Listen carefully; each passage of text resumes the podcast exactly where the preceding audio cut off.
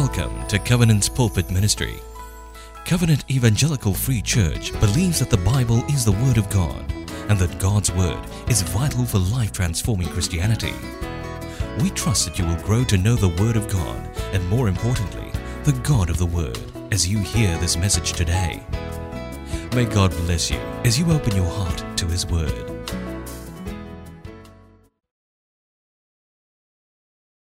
I just want to introduce myself. I'm Pastor Sandra. I have one dog, three kids, and one husband who is sitting right in front with Pastor Matt here. So, usually I'm stationed at Woodlands, and I want to share with you a little bit more about my life because I don't think you guys get to see me very often. And so, I want to share with you a little bit, a little bit about my childhood and about the existential crisis I had when I was 10 years old. So, my first existential crisis happened when I was 10, and it came in the form of a cartoon, an 80s cartoon called Robotech. And for those of you who know what it is, it reveals your age. And this cartoon, Robotech, it deals with multiple intergalactic enemies that are seeking to destroy Earth. And then you ask, it's a cartoon. Why on earth do you have an existential crisis? So, because I was an introverted preteen, had too much time on my hands, too many thoughts swimming in my head, it was the first time that I considered the possibility that maybe the world I'm living in is an illusion, and we're just all minute puppets being controlled by intergalactic aliens living in a biosphere bubble.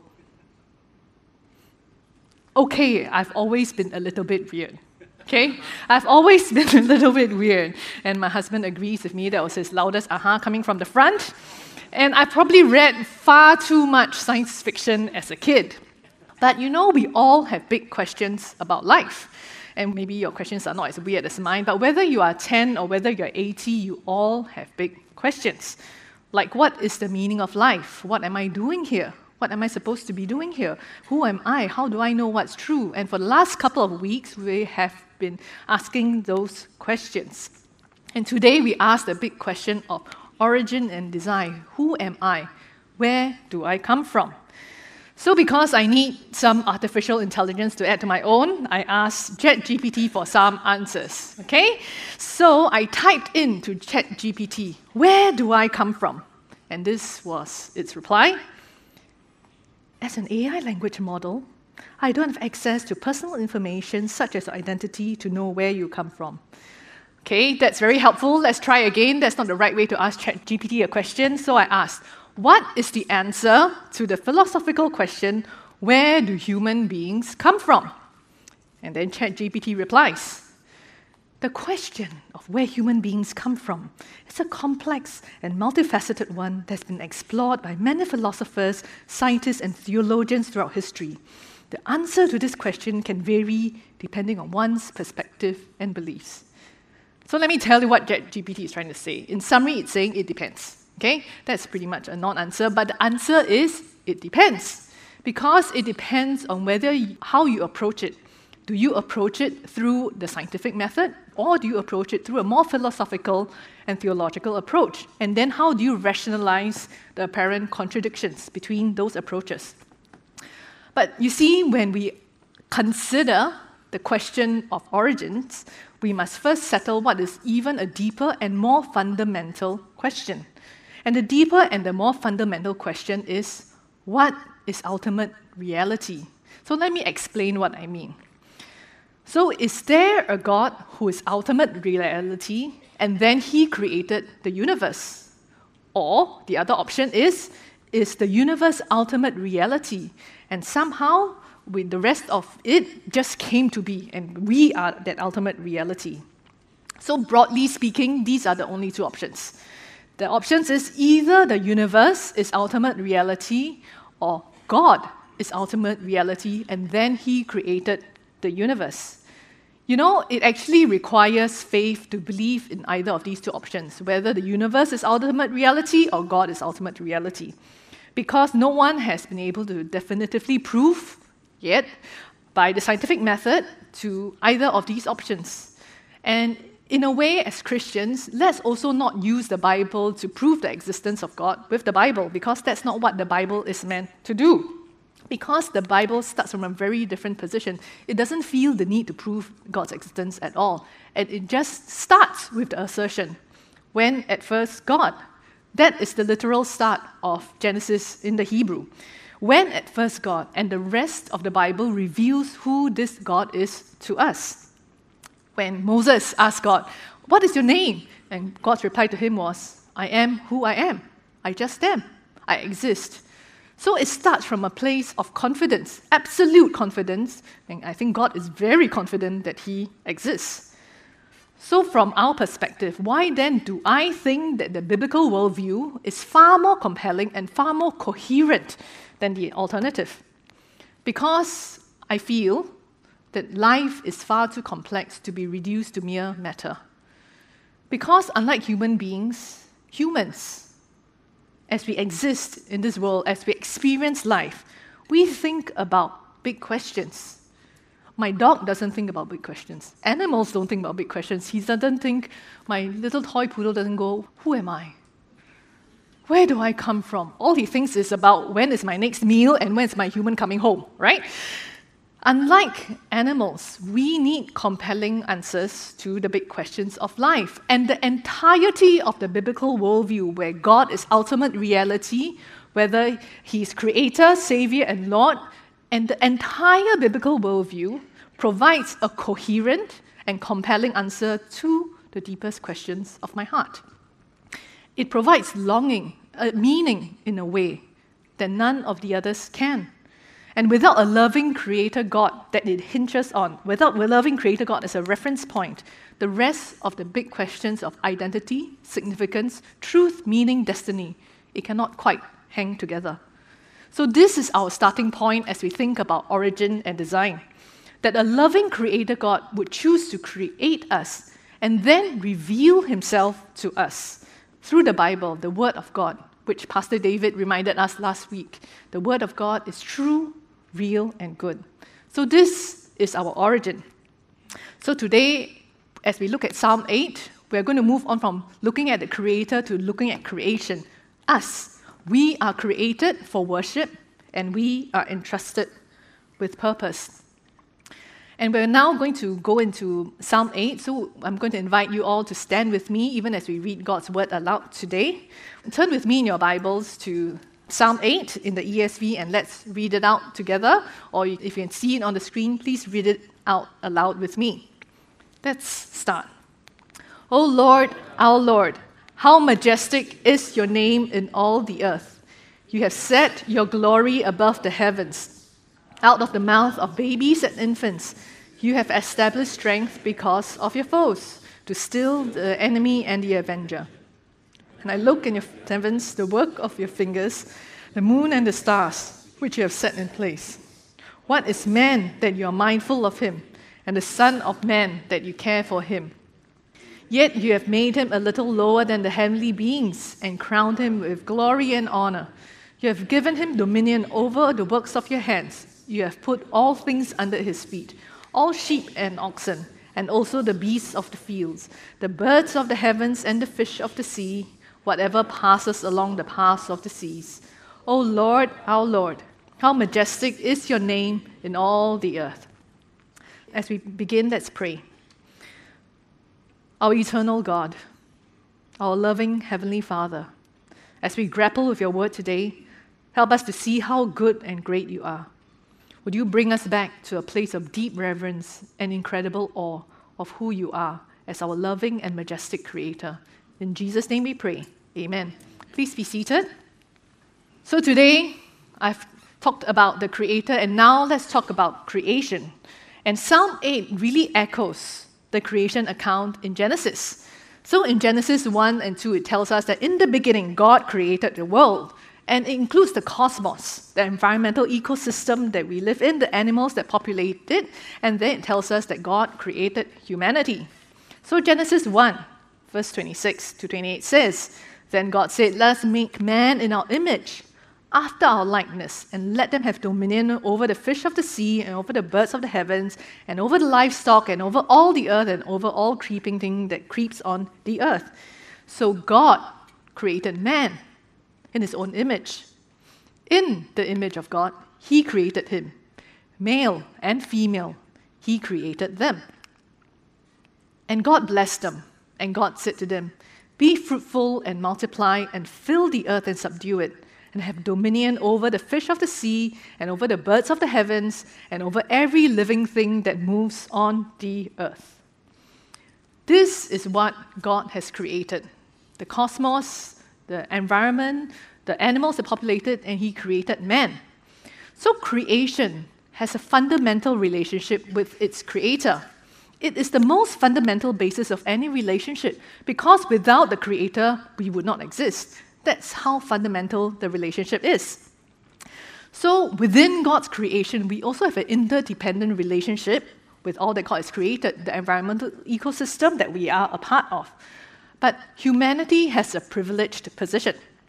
We can relate in a profoundly different way to God because God has made us in our image and His likeness. So, as humans created by God, fundamentally we have this relationship with Him.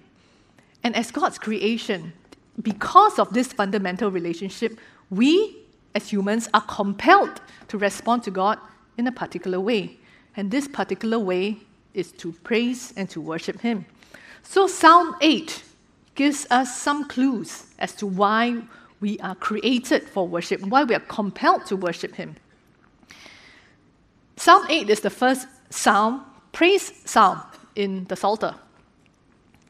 Okay? And there's, it, there's some significance in that. The first praise psalm in the entire book of Psalm is a creation psalm. And it's very significant that the first praise psalm begins with its praise, acknowledging God as creator. You know, the psalm begins and ends with worship in verse 1 and in verse 9. It's what you call an envelope structure. And then the body of the psalm is about humanity's place in God's creation. And then God's name is glorified in all of creation. So, when you look at all of these observations from the psalm, what implications can you draw?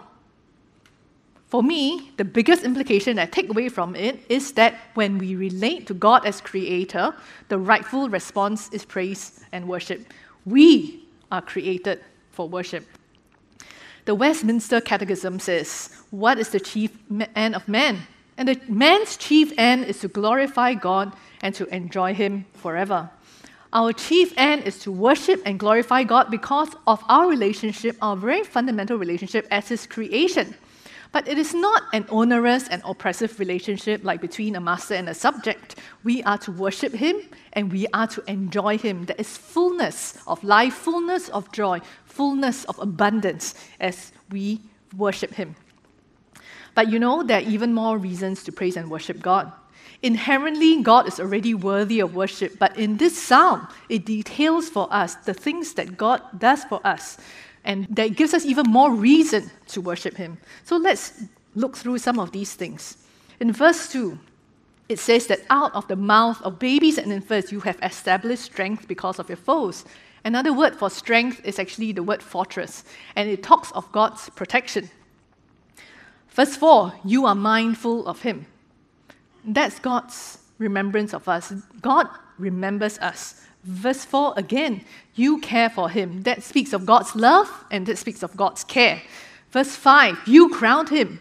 That means that God gives us honor. And verse 6, you have given him dominion over all the things of creation. And that's how God has given us and entrusted us with esteem and a sacred responsibility. So when you look at all of these things, there are even more reasons to worship God. By virtue of his godness, God is already inherently worthy of worship. But not only that, he chooses to protect us, he chooses to care for us, he chooses to love us, he chooses to honor us. That's even more reasons to worship him.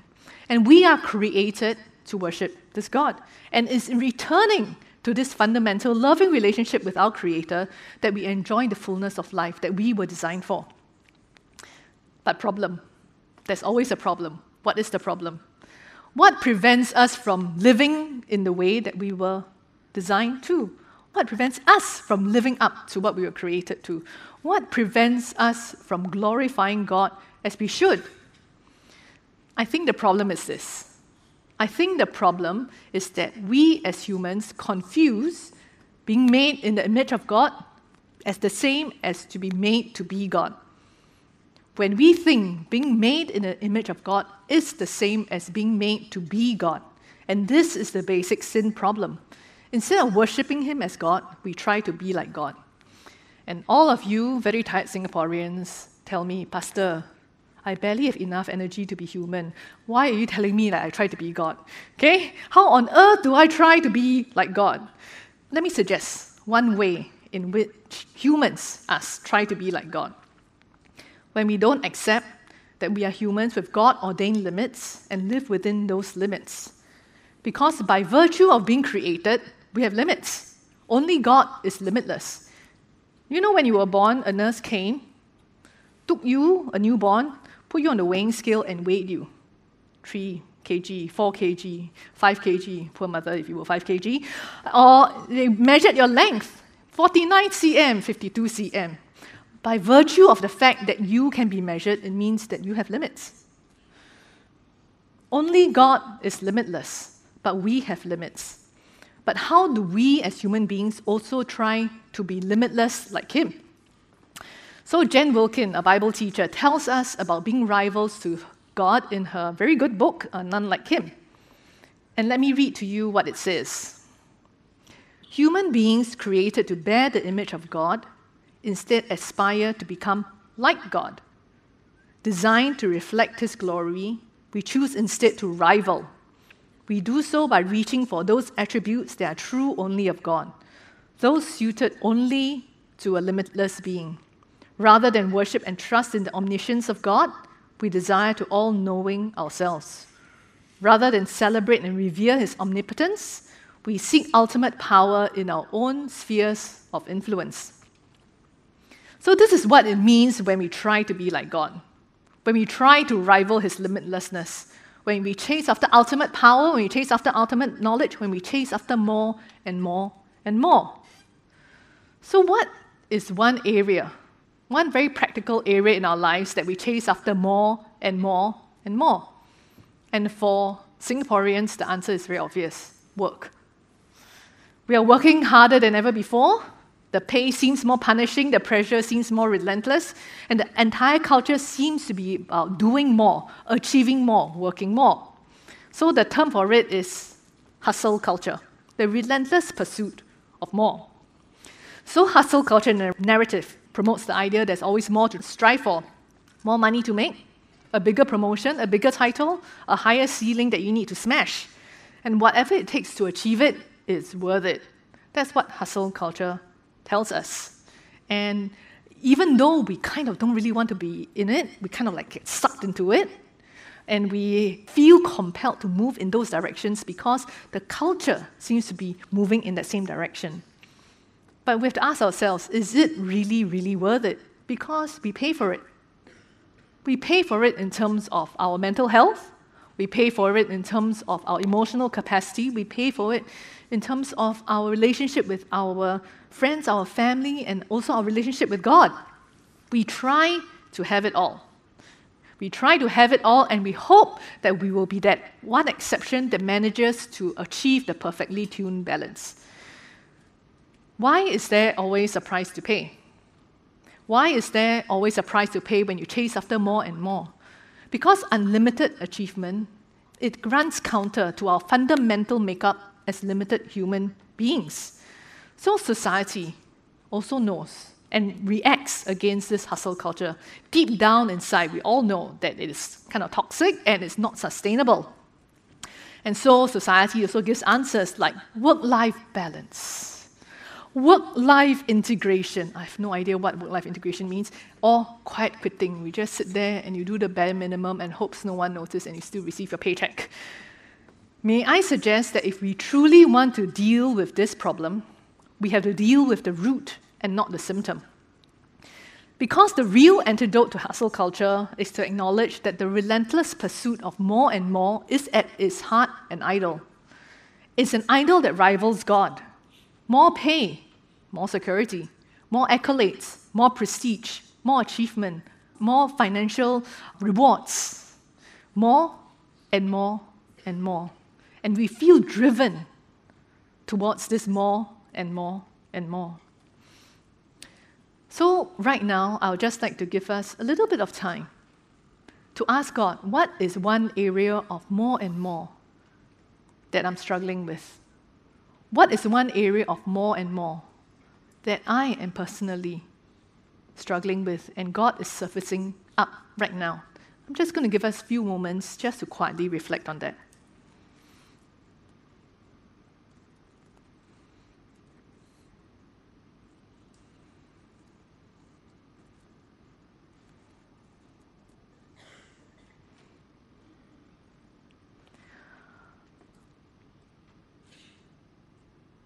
Whatever the area of more and more is, whether it has to do with your children, whether it has to do with your career, whether it's to do with your pursuit for material security. Whatever the area of more and more is, when we are able to identify the rivals in our hearts, when we're able to repent from them, you see, God frees us from their grip because the chase of more and more does have a grip over our souls. And when God frees us from that grip, it brings us to a place of freedom, of healing, of restedness. And then we can begin to make the good choices, the God choices that lead us to life and flourishing. Otherwise, we're not free to make those choices. We always feel compelled. We always feel driven. We're always flowing against the tide. But when we come to God and say, God, these are the things I struggle with, please free me from it. I repent from them and the freedom and the healing that we experience brings us to a place of restedness where we can truly make free decisions about what is good and what is flourishing. But when we get caught up in the more, when we ignore God ordained limits on us as human beings, and when we pursue relentlessly, we think that we're living life to the fullest, but actually, we are living a life that is actually pretty dehumanizing we live a life that has lost a sense of vitality, a sense of purpose, a sense of significance, and a sense of fruitfulness and abundance. Because we were not designed to chase after more and more in this world, we were designed to worship. And that's what God created human beings for. God created us for worship. And friends, you know, within the worship that God has created us for, He has also entrusted with us a deep sense of sacred purpose. We are also entrusted with purpose. So just now, I talked about the fact that human beings and creation has a fundamental relationship with God, our Creator. We also have an interdependent relationship with all of creation. But we have a privileged position because we're made in the image of God, and because of that, God has given us a slightly different um, position, and He has not only blessed us with a mandate to be fruitful and to flourish, but He has also entrusted with us a sacred responsibility to rule lovingly over the rest of creation. This is what Psalm 8, verse 5 to 8 says. Yet you have made him a little lower than the heavenly beings and crowned him with glory and honor. You have given him dominion over the works of your hands. You have put all things under his feet. So God has given us a sacred responsibility. God has given us sacred responsibility and a sacred purpose to rule creation on his behalf. We are to represent God to rule creation. So, as I say some of these words, some of you are wincing a little bit because instinctively we react to words like rule and dominion. Because to us, in our experience, those are not good words. Rule and dominion are not good words because when we think of these words, we think of power, authority, control, oppression. So, how do we understand what it really means to rule? What does it mean to biblically rule? So, what it means depends on what kind of rule. The what kind of rule and dominion makes all the difference. So, this is what OT scholar Gordon Wenham says about rule and dominion. He says, Ancient Oriental kings were expected to be devoted to the welfare of their subjects, especially the poorest and weakest members of society. By upholding divine principles of law and justice, rulers promoted peace and prosperity for all their subjects. Similarly, mankind is here commissioned to rule nature as a benevolent king, acting as God's representative over them and therefore treating them in the same way as God who created them. In other words, we are to treat creation like God treats creation, with loving authority. We are to represent God, to treat and rule creation with loving authority. I don't really have to tell you about the environmental crisis at hand. The stupendously hot weather in the last couple of weeks makes us long for the days in February. Do you remember the days in February where it was storming and flooding every single day? And then we complained, and now we complain, and we're not sure. Okay, we just complain all the time. So climate change is here, and climate change is real. But you know, our Christian response to climate change should not be from a place of fear and anxiety, but it should be from a place of sacred responsibility. So, what does it look like for humans to do this? We don't just focus on the negative, don't just exploit nature um, for our own selfish use, but we need to focus on the positive, to actively work for its goodness, to actively work for its flourishing for all of creation, because it's part of God's designed order. So, in our individual capacities, in our individual capacities, we can do our part to reduce, reuse, and recycle. I'm very good at that. At heart, I'm an auntie. I love to reuse containers, okay? And we can also make more sustainable choices in how and where we eat, what we buy, and where we go, so that we steward nature more responsibly. But at its heart, it takes more than just a change of habits, although it does require us to change our habits quite significantly. What is required is a change of mindset from using something to being sacredly responsible for it. So here's a soul searching question Do we treat God's nature as something to be used and abused? Do we treat God's nature as something to be used and abused? You know, not only does this apply to nature, it also applies to how we steward the rest of God's creation. And where's the rest of God's creation? People. The sacred purpose that God has entrusted us with is over all creation, including other humans, and we are to use our power and our authority responsibly, and we are to work, actively work for others' good and flourishing as well. So, you know, in our spheres of influence, and we all have a sphere of influence, we have people that we have influence over. There are people that we are put in positions of power over. The question is, how then do we think about them? How then do we treat them? What is our mindset and attitude to the people around us, especially those with less power than we have? Do we still treat them with dignity? Do we still treat them with respect? Or do we exploit and possibly mistreat them instead of stewarding their good instead of stewarding their flourishing? What about those with less power in our workplaces, your subordinates? Or the cleaning aunties that come and clean the office? What about the service staff in restaurants, clinics, and hospitals, in the shops? What about our domestic helpers? Or our guest workers that come to help build our nation? Do we insist on our rights without caring for their dignity? Do we hold our power over their heads? So, another soul searching question that comes up from this text today is Do we treat people as things to be used and abused? Do we treat people as things to be used and abused? You know, it can be hard to admit that we as humans, we really like to wield power. Because we like to think we're nice people. We're kind of nice people, but we really like to wield power. In our hearts, human hearts are most revealed when humans gain power and authority. You know, there's a saying that goes power corrupts, and absolute power corrupts absolutely. I disagree with that. I don't think that power corrupts. And you're like, huh? How come you don't think that power corrupts? Let me share with you what I mean. I think power amplifies what is already within our hearts. Power merely amplifies what is already within our hearts. So let me share this with story, this illustration with you. I've shared this as a, in another place before in another sermon, but I think it's worth sharing again. So on rare occasion, you might see me driving a very fancy car around. So this car doesn't belong to me.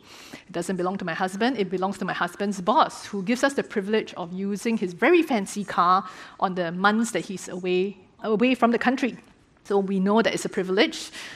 So this car is a super powerful car compared to our regular family car. When I drive our regular family car, I drive like a regular person. But when I drive the super powerful car, I drive a little bit differently. I drive a little bit faster, only a little bit. Okay? I drive, I overtake just a little bit more. I drive a little, bit more impatiently. In other words, I become an obnoxious driver. Okay? You know, I'm still the same person, right? But when 350 horsepower, pure and raw, unadulterated power is available to me, all my inner obnoxiousness comes out. So, what is the point? Power and authority is not the problem. The problem is the human heart. The problem is the human heart. And the problem is always the human heart. God has created us, designed us for worship. He has entrusted us with purpose and crowned us with glory and honor. But the problem is always the human heart. The problem is we don't live up to what we were created for and what we were entrusted to do. And left to ourselves, we are very problematic, we are selfish, we are sinful. Left to ourselves, we cannot worship God as we are created to do. Does God already know this?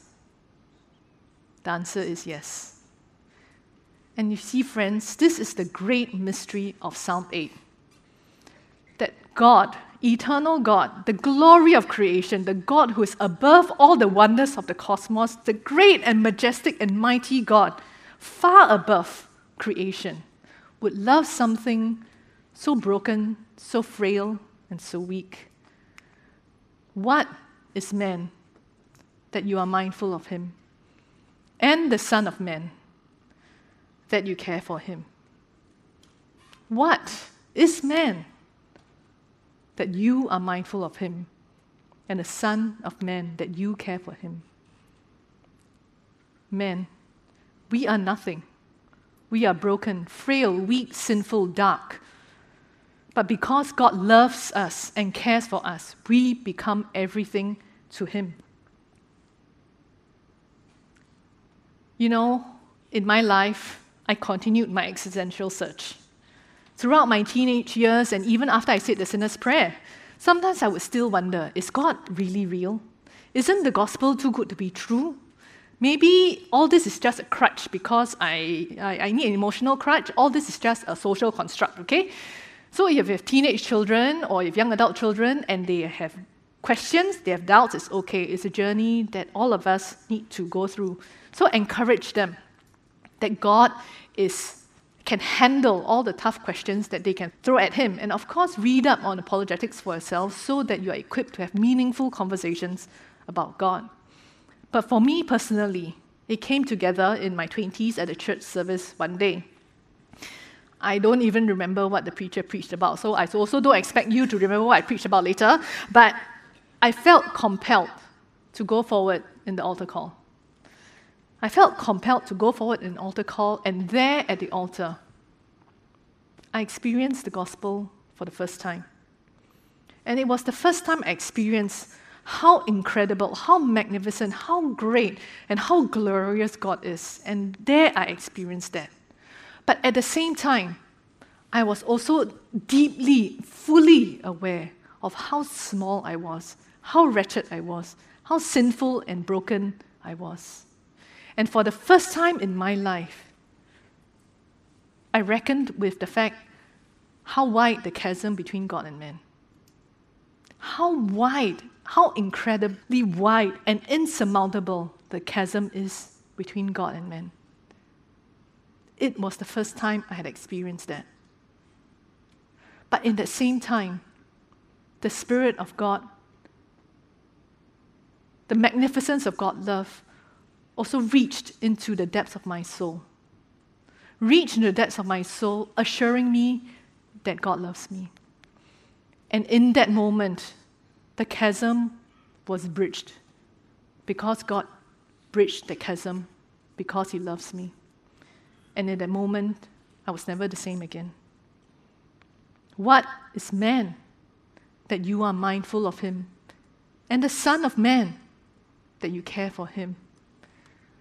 Friends, the story of the gospel is undeserving man meeting the magnificent grace of God. The story of the gospel is God choosing to exchange the glory of heaven to come down on earth, to die, to be buried, and to be resurrected, so that we might live and we might be restored back to fullness of worship, fullness of life, fullness of purpose with Him again. And this is what the limitless God, with limitless love, cares for very, very limited man. And our only response, our only possible response, is worship. As the team comes up and ministers to us this song, would you begin to speak to God now? And ask God, God, I've lost sight of how great you are. I've lost sight of how good you are. I really have made you far too small in my eyes. But Lord, would you return me to a place where I can see you again, fully how good and how great you are. So, as the team ministers to us this song, Who Am I? Would you ask God to bring forth that sense of wonder and awe? That He, the majestic and great King, would love one as deep, insignificant, and undeserving as I am.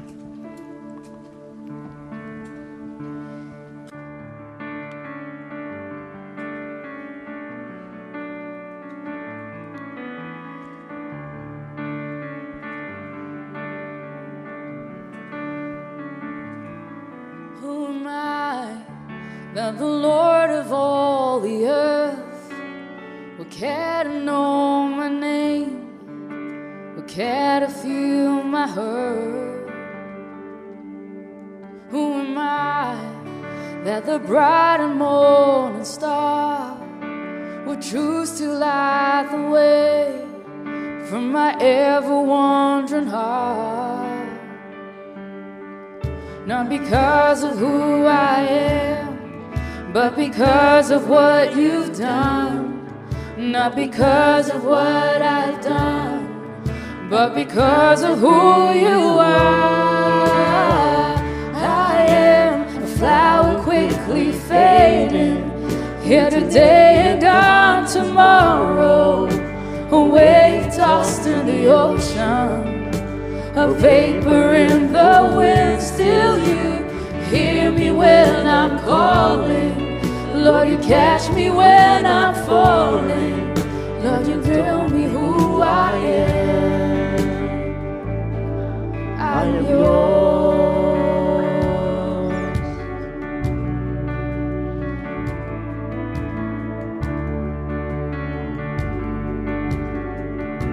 Sing verse 2. Who am I that the eyes that see my sin will look on me with love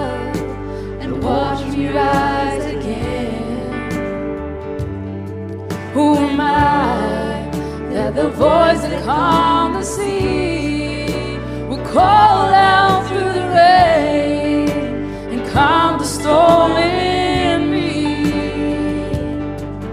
Not because of who I am, but because of what you've done.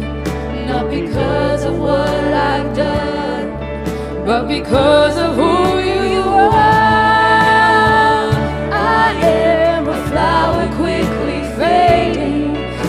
today and gone tomorrow. A wave tossed in the ocean a neighbor in the wind, still you hear me when I'm calling. Lord, you catch me when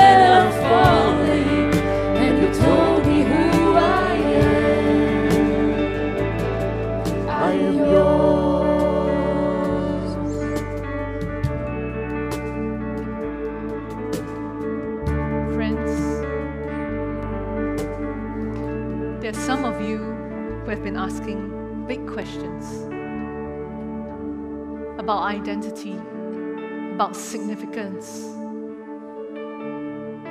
And if God is stirring something within your heart this day, for the first time, it's beginning to come together. And it's beginning to make a bit of sense.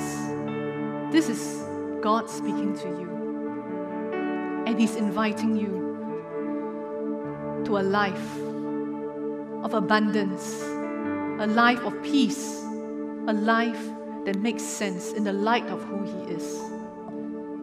So, with all eyes closed, I just want to give the opportunity to anyone who wants to receive this life for the very first time. If that's you, would you raise up your hand? I would love to pray for you.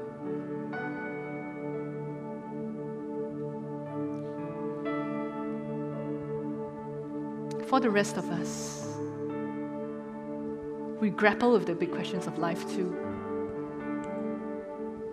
And we try to answer it in all other ways except with God.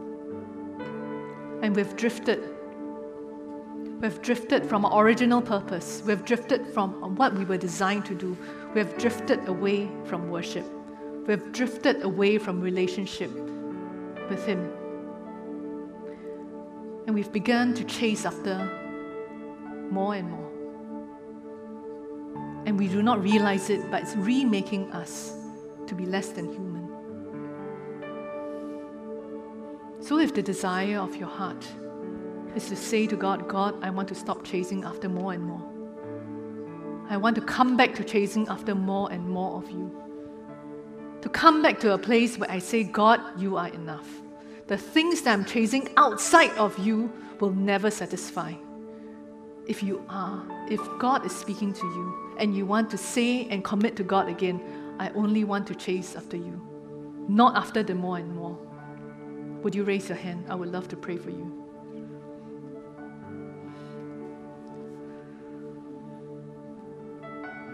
Father, you see all these brothers and sisters.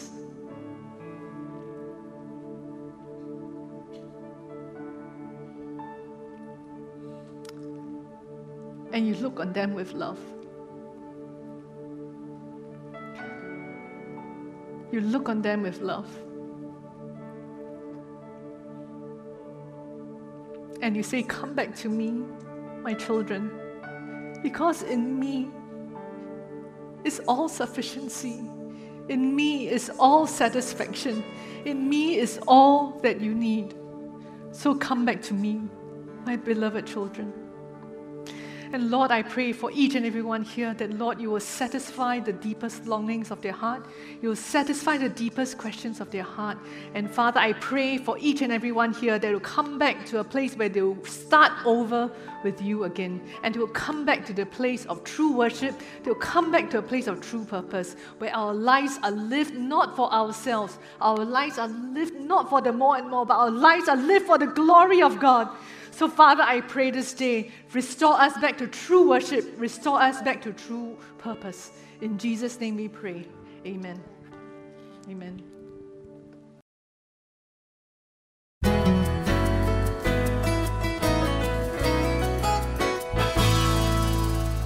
We're glad you had spent some time listening to God's Word, and we hope that the message has ministered to you. You can visit us at www.cefc.org.sg for more sermon titles. God bless you in your spiritual pilgrimage ahead.